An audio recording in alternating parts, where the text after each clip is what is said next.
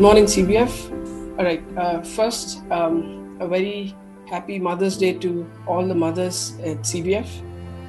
Uh, so, we've been working our way through various portions of the Old Testament in the series. Last week, Benji took us through the story of David's victory over Goliath. Um, and the overarching theme of that victory was that the battle belonged to the Lord.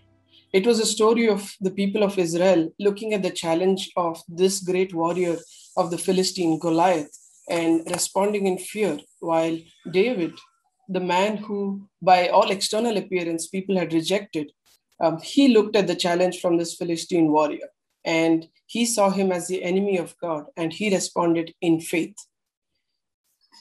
David didn't enter the battle in confidence with his own skill sets or in his own tools, but as he tells Goliath, he came to fight Goliath in the name of the Lord, the, the God of the armies of Israel, whom Goliath had, had defeated. David trusted that God would defeat Goliath and give him to his hands. And uh, God did defeat Goliath. God did give Goliath into David's hands and he struck him down. It was not a story of the underdog David taking on the mighty warrior Goliath and um, and getting victory. It was a story of God fighting the battles for Israel. It was God who was protecting Israel, just as He had promised them. We also saw that faith was not about external appearance, but it was about our heart's conditions, our heart's condition. People looked at the outward appearance and rejected David, but God looked at his uh, heart's condition and accepted him. And so today we're going to go over this very famous Psalm, Psalm 23, which was written by a man who was after God's own heart.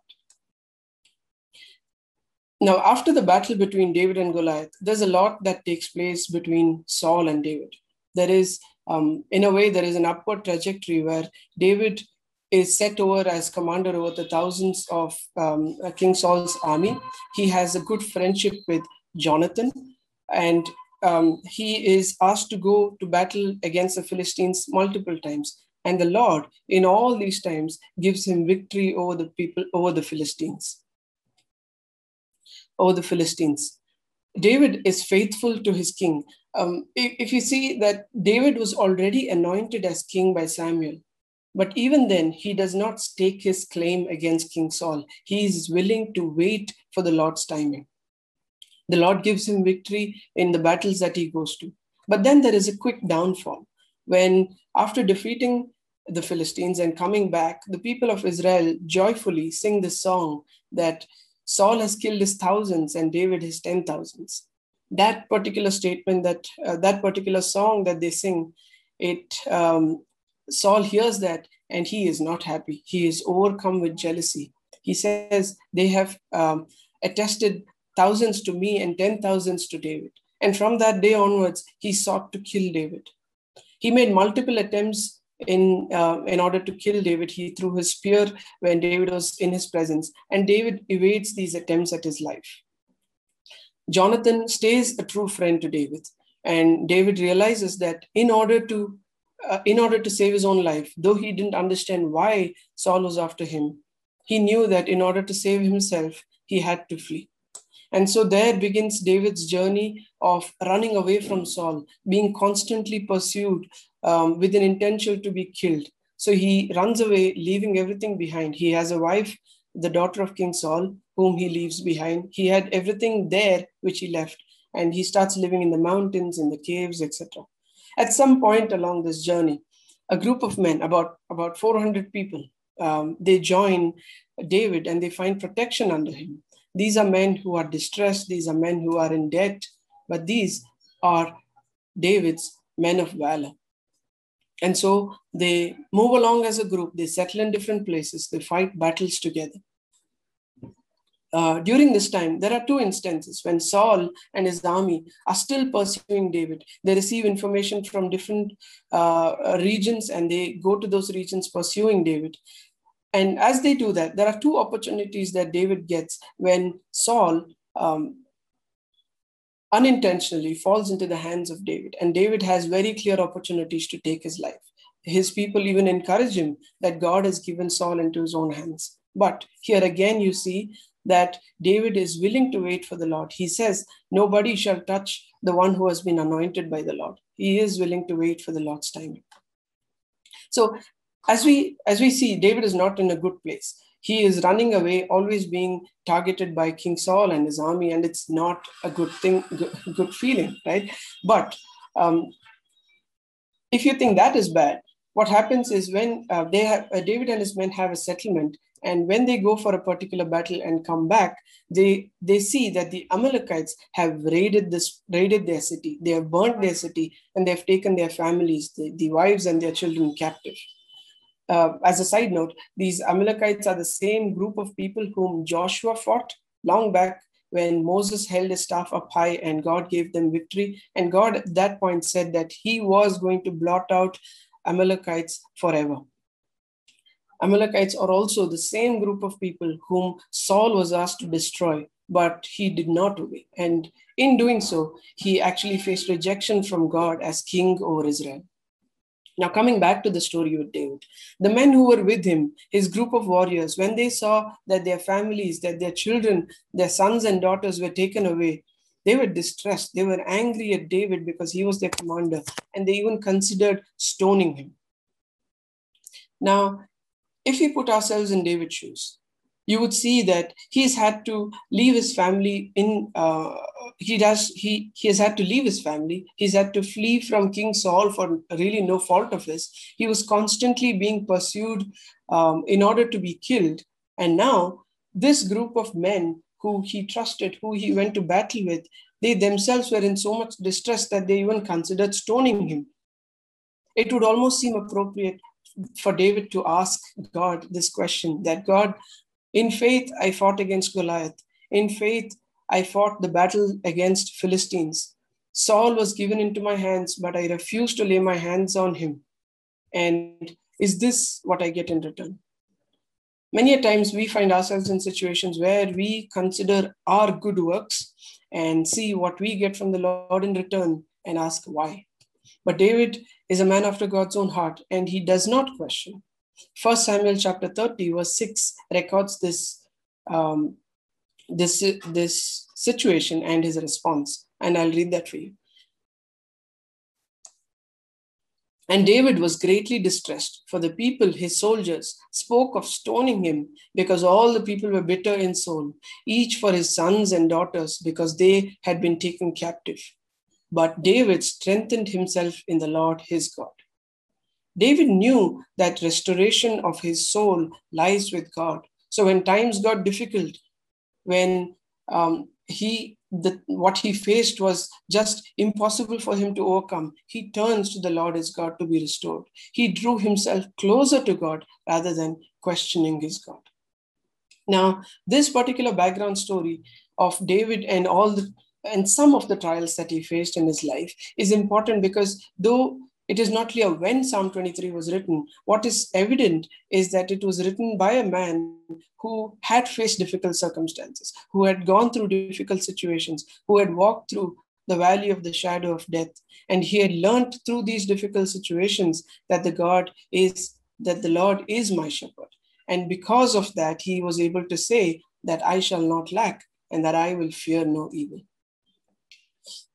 With that background, let's get to the text of the psalm. Um, psalm 23, uh, David draws two images of God. The first one he draws from verse 1 to 4 is God as shepherd. Not only any good shepherd, but a shepherd who is also the king of this universe. David begins the psalm by saying, The Lord is my shepherd.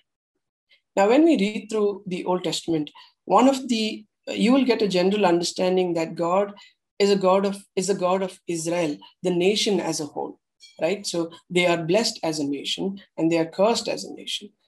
they, they are sent away as a nation and then they're brought back as a nation. But here, David shows that there is more to it, that there is a personal element to it. He says in Psalm 23, and I'll read some verses The Lord is my shepherd. He makes me lie down. He leads me. He restores me. He leads me in paths of righteousness. And a little later in the psalm, he says, You are with me. Your rod and your staff, they comfort me. And then going back to 1 Samuel 30, he says, um, It is written that David strengthened himself in the Lord, his God. David understood that it was not just, God was not just a God of Israel, but he was a God for every sheep of his. Today, too, it is no different. Uh, we are all part of a family, and God is our God but there is a significant personal element in our relationship with God. As important as corporate worship is, brothers and sisters, there is a personal element in our relationship with God. God is not only our shepherd, but He is my shepherd. He is your shepherd. David understood this, and it is out of this belief that God is my shepherd that he is able to say, I shall not lack. He believes that the good shepherd will do a good job of providing everything that he requires. He is thoroughly content in his shepherd and, his, and in his Lord's provision. In Psalm 84, uh, he, he says, The Lord is my shepherd, I shall not lack. And in Psalm 84, he goes on to explain what it is that he shall not lack. Psalm 84, the second half of verse 11 says, no good thing does he with no good thing does he withhold from those who walk uprightly. God determines what we need. God determines what is good for us. And he has committed himself to provide every good thing that you and I need.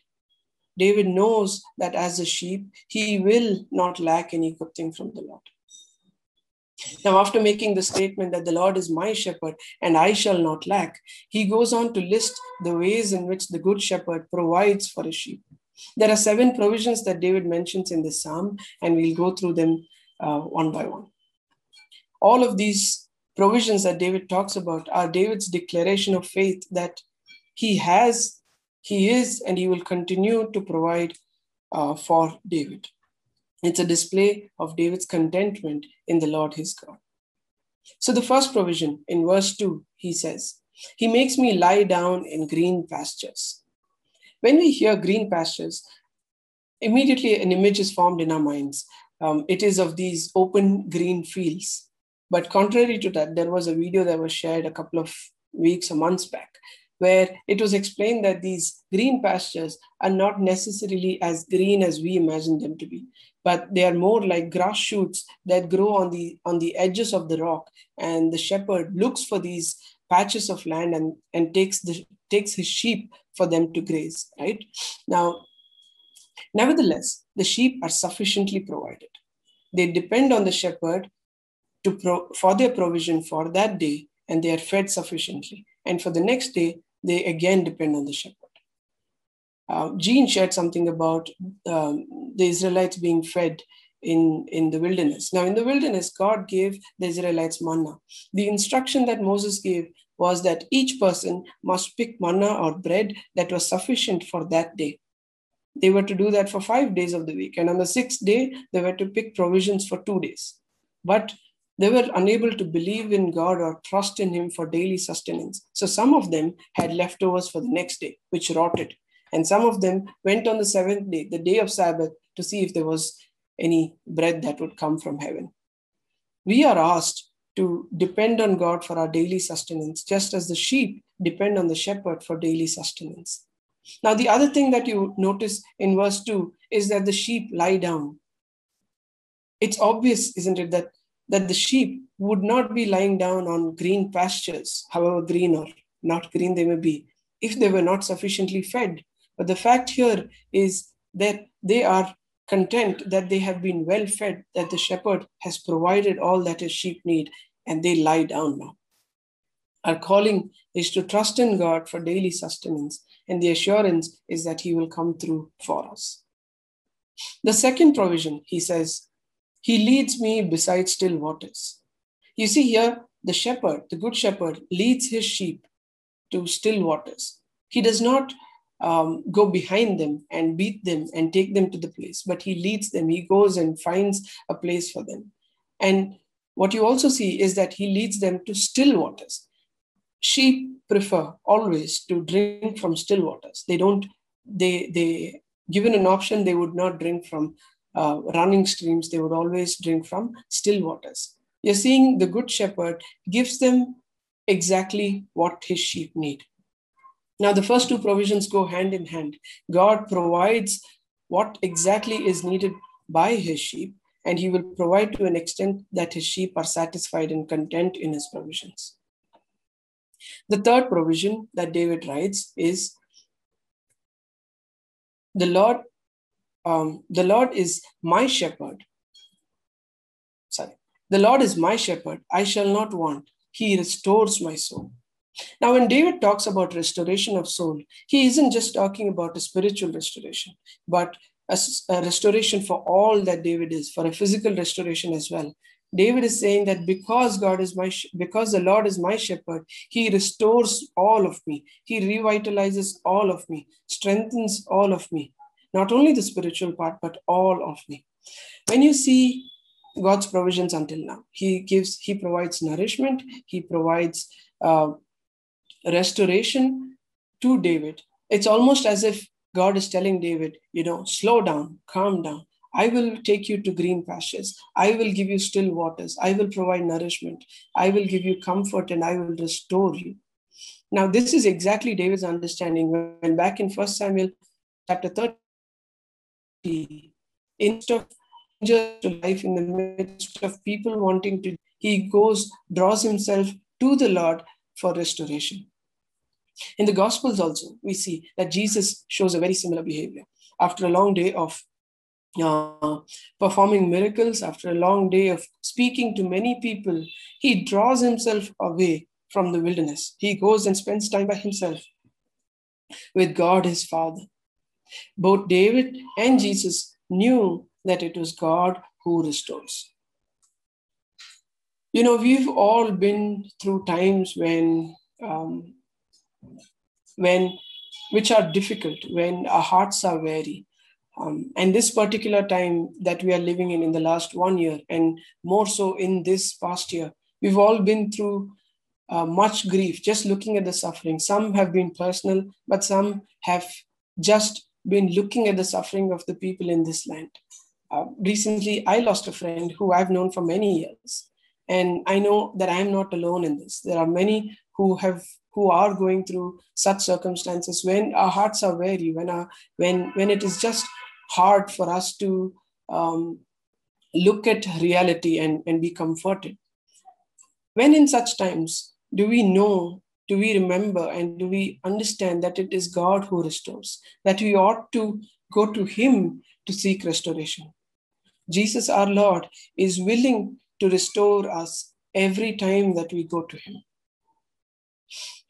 um, now, the fourth provision, or rather, um, in the previous one, we ought to ask ourselves who is it that we go to for restoration when the challenges in front of us seem too hard to overcome, when the difficulties of life have seemed to just um, take all the energy, sap out the life out of us, who is it that we go for restoration? There is no one else that can provide the restoration that God can. The fourth provision David says in this psalm is The Lord is my shepherd, I shall not want, because he leads me in paths of righteousness. Just as the shepherd would lead his sheep in the right path towards the right destination, God, our shepherd, leads us in the right path towards the right destination. How does God lead us in paths of righteousness? Now, we might have thought of this question and we might have asked it in many forums. How does God lead us? Do we audibly hear his voice when we go through life and have to make decisions? Probably not. There are two ways in which God leads us in paths of righteousness. The first is the word of God. Psalm 119, verse 105 says this Thy word is a lamp to my feet and a light to my path. God leads us in paths of righteousness by showing us the path through his revealed word. Sure, we may not find answers to very specific questions or very specific situations, but God has laid down principles. He had laid down, He has laid down examples for us to learn from, to know the will of God, and thereby make appropriate decisions. So, as children of God, then it becomes our duty that we know and we learn the word of God because that is His revealed will. Now, in addition to the word of God, the second way in which God leads us uh, in paths of righteousness is through the Holy Spirit. Romans 8:14 says, "All who are led by the Spirit of God are the sons of God." The Bible reveals to us God's God's will, and the Spirit of God transforms us from the inside. Both of them work hand in hand and lead us in paths of righteousness. While it is the shepherd's joy to lead a sheep, it is also the sheep's duty to follow him. Um, Jesus says in John chapter 10, verse 27, My sheep hear my voice, and I know them, and they follow me. So, God, our good shepherd, he leads us in paths of righteousness. But why does he lead us in paths of righteousness? In fact, um, David talks about God's provision, God's um, restoration. Why does he do all of that? He does that for his namesake, and David knows that well. The ultimate reason why David is led in paths of righteousness by God is not only, not just to help David, but it is for his own namesake. It is for the sake of his name, his reputation, his glory, his honor, and his praise. Now, you see this, you see David saying a very similar thing in another psalm. In Psalm 25, verse 11, he writes, For your name's sake, O Lord, pardon my guilt, for it is great. Now, didn't David want um, a forgiveness for his sin? Didn't David want God to forgive him? He did. But he knows that that is not ultimately why God would do it. The reason why God would forgive a sinner is for his name's sake, so that when God, when, when, when we see God forgiving a sinner, the praise, our praise, does not go to the sinner who repents. It doesn't go to the person who uh, led the sinner to repentance, but it goes to God and God alone. Now, David is not alone here in this understanding. Go back to the time um, of Moses in Exodus chapter 32, when the people of Israel um, worshipped a golden calf because Moses was gone for too long and they didn't know what had become of him. Um, God sees the unbelief, the impatience in the people of Israel, and he and his wrath is burning hot. And he tells that today. He tells that to Moses what he's going to do with the people of Israel. And Moses at that time he pleads with God. He says in Moses uh, in Exodus chapter 32, verse 12, "Why should the Egyptians say, with evil intent did he bring them out?" to kill them in the mountains and to consume them from the face of the earth. Turn from your burning anger and relent from this disaster against your people. Moses here doesn't use the phrase for your namesake, but the idea is simple that he pleaded with the God so that God's name might be glorified and the people of Egypt wouldn't get a chance to make a mockery of the name of the Lord. All things are to be done for the glory of God, and God Himself does all things for His own glory and honor. Up until now, have seen David talk about God's provision for nourishment, for restoration, and for guidance. Now, in verse 4, David moves from faith in God's provision to faith in God's protection. Remember, this is still the first image of God that David draws for us that is, God as shepherd. Now, I'll read verse 4 um, together and then we will break it down into parts. Even though I walk through the valley of the shadow of death, I will fear no evil, for you are with me. Your rod and your staff, they comfort me. Let's take a look at the first half or the first um, uh, first part of this verse. Even though I walk through the valley of the shadow of death, I will fear no evil, now, we saw earlier how the shepherd leads his sheep in the right direction towards the right destination. What David is saying here is this even if the path is extremely dark, with real dangers, with the possibility of being attacked and killed, even if the shepherd were to take his sheep through such a place, David is saying, I will fear no evil. This shows an important aspect of uh, life of faith. The presence of danger does not mean the absence of God or that God is leading us in the wrong direction. It is easy for us when we are in difficult circumstances for us to assume that God is absent, that God doesn't know what He's doing, and it is up to me to do what is best for me. A person who lacks in faith looks at the valley of the shadow of death, at the difficult circumstances, and responds in fear. But it is in these difficult circumstances, in the valley of the shadow of death, that a person who is full of faith says that God is my shepherd and he is leading me. And if that means that I have to walk through this valley of shadow of death, I will still trust in my shepherd. I'm reminded when we talk about this of one great example of a display of faith in God, even when they are facing the danger or the reality of death. In the book of Daniel, King Nebuchadnezzar has just pronounced the death penalty for Shadrach, Meshach, and Abednego.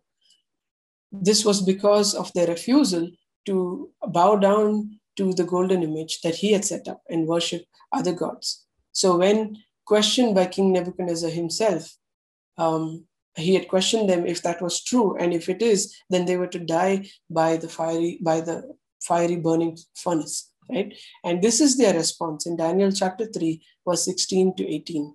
O Nebuchadnezzar, we have no need to answer you in this matter. If this be so, our God, whom we serve, is able to deliver us from the burning fiery furnace, and he will deliver us out of your hand, O king. But, and this is an important but, but if not, be it known to you, O king, that we will not serve your gods or worship the golden image that you have set up. Verse 4 of our psalm reads, Even though I will not. And when we consider the story from Daniel, what the three friends are saying is this even though we may be burnt alive, we will not fear and worship other gods. The presence of danger does not mean the absence of God or that God is leading us in the wrong path. In fact, if you go a little ahead in this same story of, from Daniel, you will see that it is in those circumstances that Jesus was literally present with them. He was present in a way that even King Nebuchadnezzar could not believe what he was seeing. Now, sometimes the value of the shadow of death might remain only a shadow, but sometimes it might become a reality. In the case of Shadrach, Meshach, and Abednego, death was not a reality. But in the case of Stephen, death was real he was, he was stoned to death for the defense of his faith, as we see in Acts. But even when death becomes a reality, the assurance, the simple assurance we have is that even death leads us to a better place. Even death cannot separate us from the love of God. It leads us to a life of eternity with God who has loved us and who loves us. So, put in the words of Paul, to die is gain. Now, how great an assurance is that to have brothers and sisters? You look around us today, look at the suffering, look at the death and the sorrow that we see every day around us. Not only in this pandemic, this has probably increased, but even before that. You see the suffering as a result of sin, and then consider this promise that God is with us all the way, that even death cannot separate us from God. So the question then is this in the midst of a painful journey, do we trust that God is God and He knows what He is doing? In the face of suffering or death, do we respond in fear or in faith?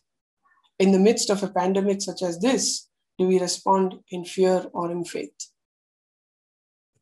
Now we move to the second or the middle portion of verse 4, which is the central part of the psalm.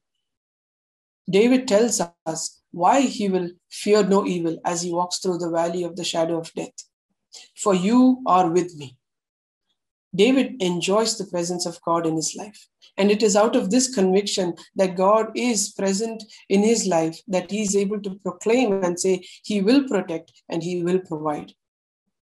This phrase, for you are with me, is the core of the psalm, the main theme Psalm 23 is about a man after God's own heart who, in the midst of all the uncertainties of life, when everything around him is shaky, when nothing seems to be certain, there is one thing that he knows for sure, and that is God is with him.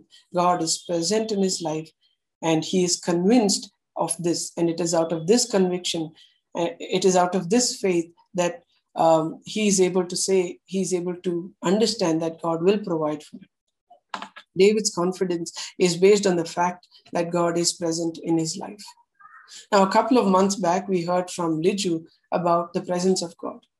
The idea of the presence of God is crucial to understand God's storyline here. God always, from creation, intended for his presence to dwell, dwell with the pre- presence of creation. But it was our sin, mankind's sin, that rejected that idea. Uh, what we're seeing here then is important.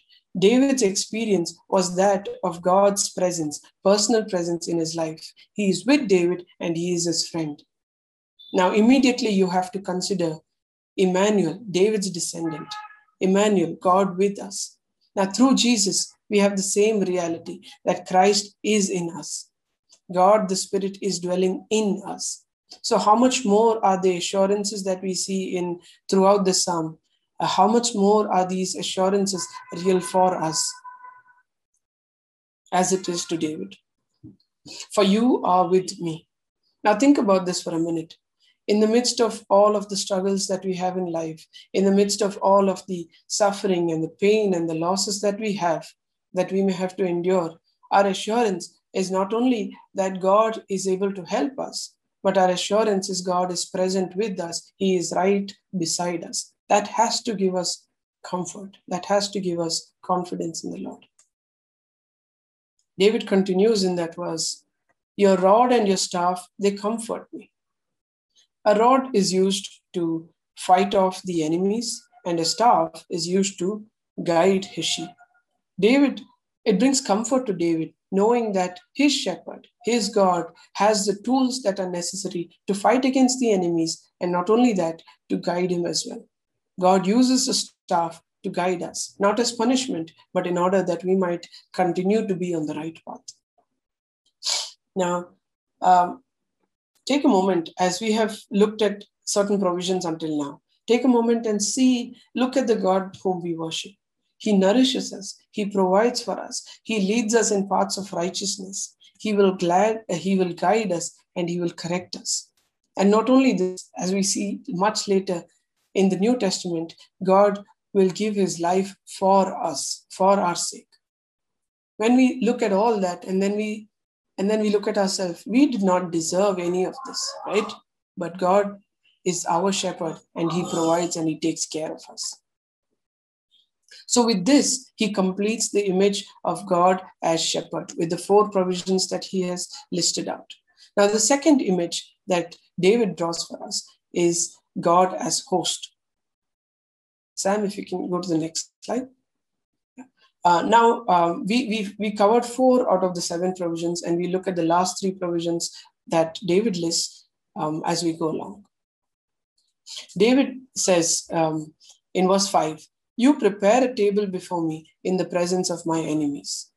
When a shepherd leads his sheep to green pastures uh, to be fed and to be nourished, the confidence that the sheep get from the presence of the enemies when the enemies around are lurking around uh, are lurking at them is in the fact that their shepherd is present with them that their shepherd provide and protect them. Psalm 23 is about david's contentment in his shepherd. Though he may be afflicted from various in various ways from different sides he is pursued by his enemies. He is not forsaken, and he knows this. The Lord will set a table in the presence of his enemies, and David will feast at the table of the Lord. The Lord is victorious, and David is more than a conqueror. You anoint my head with oil, my cup overflows, David says. Just as the anointing of oil provides soothing and comfort to sheep um, so also anointing of oil provides signifies soothing and protection to us. Sheep are anointed with oil uh, for comfort and also for protection. They are protected from the flies that can get into their nose and, and lay eggs and cause other he- uh, cause health issues. So they are they, they are comforted as well as protected, and and it signifies the same thing to us as well that we are anointed by God.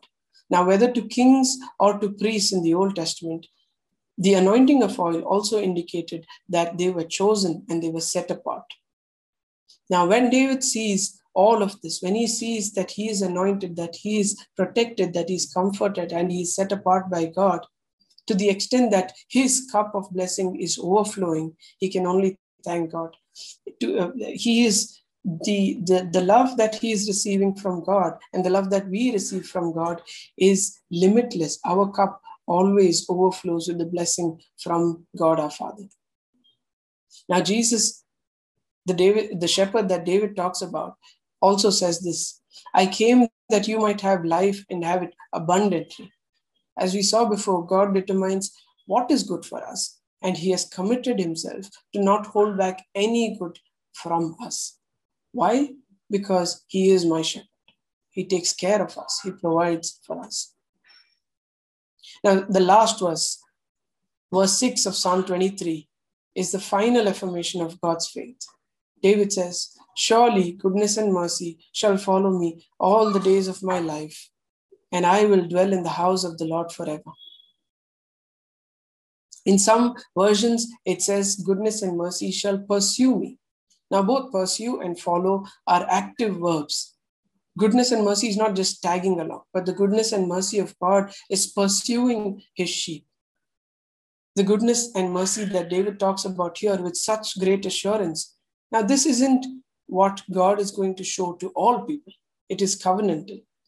Um, it is the goodness, uh, sorry, um, God has bound himself to be David's God um, as his covenantal God and David has accepted to become part of God's covenantal people.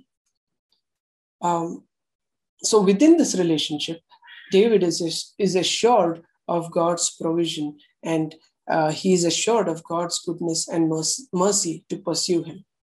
Now, um, in fact, if you see the entire psalm, all the proclamations of provision and protection, this does not apply to everybody. It applies to Jesus' sheep. So this brings about an important question that we have to address, but we'll come to that a little later. Finally, David says, I will dwell in the house of the Lord forever. Consider this David's final destination and our final destination, and is that we will dwell in the house of the Lord forever. Now, the focus is not on the house, but is the focus is on the fact that we will get to dwell with the Lord and forever in through eternity. This is the promise, this is the hope that we have, and this is the hope that Jesus also promises when he says that in my Father's home there are many rooms, and I um, and he promises to prepare a room for all of us. So, in conclusion, we have three affirmations in Psalm 23. First, the Lord is my shepherd. Second, you are with me. And finally, David says, I will dwell in the house of the Lord forever.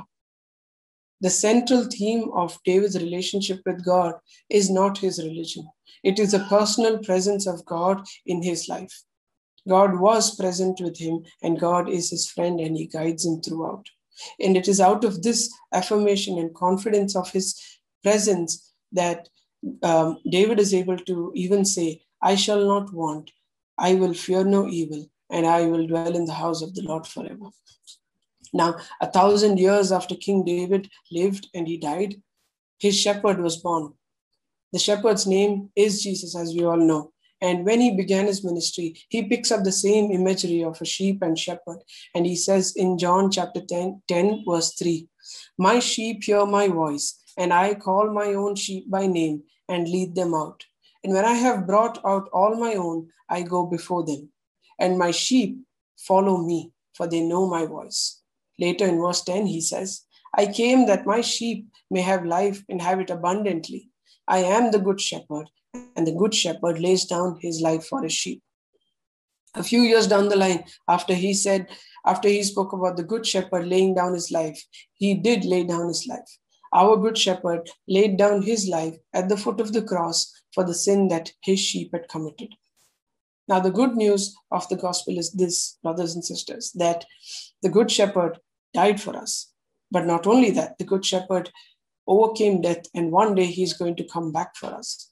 Someday, either when we die or when God decides to bring an end to time and Jesus comes back. And that time we will be able to experience, as we say with David, that I will dwell in the house of the Lord forever. Now, in Revelation chapter 7, John, looking at this dwelling in the house of the Lord, he says, Therefore, they are before the throne of God and serve him day and night in his temple.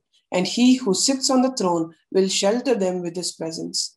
They shall hunger no more, neither thirst any more. The sun shall not strike them, nor any scorching heat. For the lamb in the for the lamb in the midst of the throne will be their shepherd, and he will guide them to springs of living water, and God will wipe away every tear from their eyes. The question then that comes out of Psalm 23 is this Are you one of his sheep? Is your neighbor one of his sheep? Because the promises of Psalm 23 are not for everybody. The promise of personal presence, the promise of provision and protection are for his sheep. His sheep know that they are sinners, that they have been separated from God, and they can do nothing about it. They believe that Jesus, their shepherd, died for their sins. They follow him and commit their lives to him. So, if you are one of his sheep, then the challenge from Psalm 23 is this that we live our life in faith. Are you and I content in God's presence and in his provision in our life? Are you and I, when we walk through when we walk through the valley of the shadow of death, when faced with dangers and when we face death, do we respond in fear or do we respond in faith? These are questions that are relevant and important, especially in a time like this. And if you are not one of his sheep, then God invites you first to admit and to confess and repent of your sins and to con- admit that you are a sinner. Then to trust that Jesus' death on the cross paid the penalty for our sins and it was sufficient, that it was a penalty that was paid for you and for me, and commit your life and become one of his sheep. I thank you for listening to me. I thank you for your patience, and I will close in prayer. Father in heaven, we thank you that you are our shepherd. You are not only our shepherd, but you are my shepherd. And when we look at the assurances that we see in this psalm that David lists out for us, the first thing that we can think of is we do not deserve this. But we thank you, Lord, that you are a good shepherd, that you are much more than just willing to provide for us and take care of us. I pray, O oh Lord, that we would trust in you to an extent that when we face dangers, when we face death, when we face trials and tribulations, that we will walk through that valley because we trust in you, because you are our God. Lead us, O Lord, in paths of righteousness for your name's sake, that in all that we do, our, our purpose, our aim would be that your name might be glorified. And help us to see this theme throughout the Bible that all that we ought to do and all that you do is so that your name might be glorified. I thank you, Lord, that we have a hope that we look forward to, that one day we, we will be received by you. We will be in your home and we will dwell in the house of the Lord forever. Father, I pray that um, if there are any who do not know you, to whom uh, these assurances are not real, I pray, O oh Lord, that um, that you would convict them, that you would bring them to a point of repentance, of conviction that our sin is real, that our separation from God is real, and that we ought to look at the cross and trust that you have paid for our sins and be able to trust in you um, and, and be able to trust in that act of sacrifice that you gave for us, oh Father God. Um, we thank you. We, we pray for the word that has gone out as well, O Lord. In Jesus' name I pray. Amen.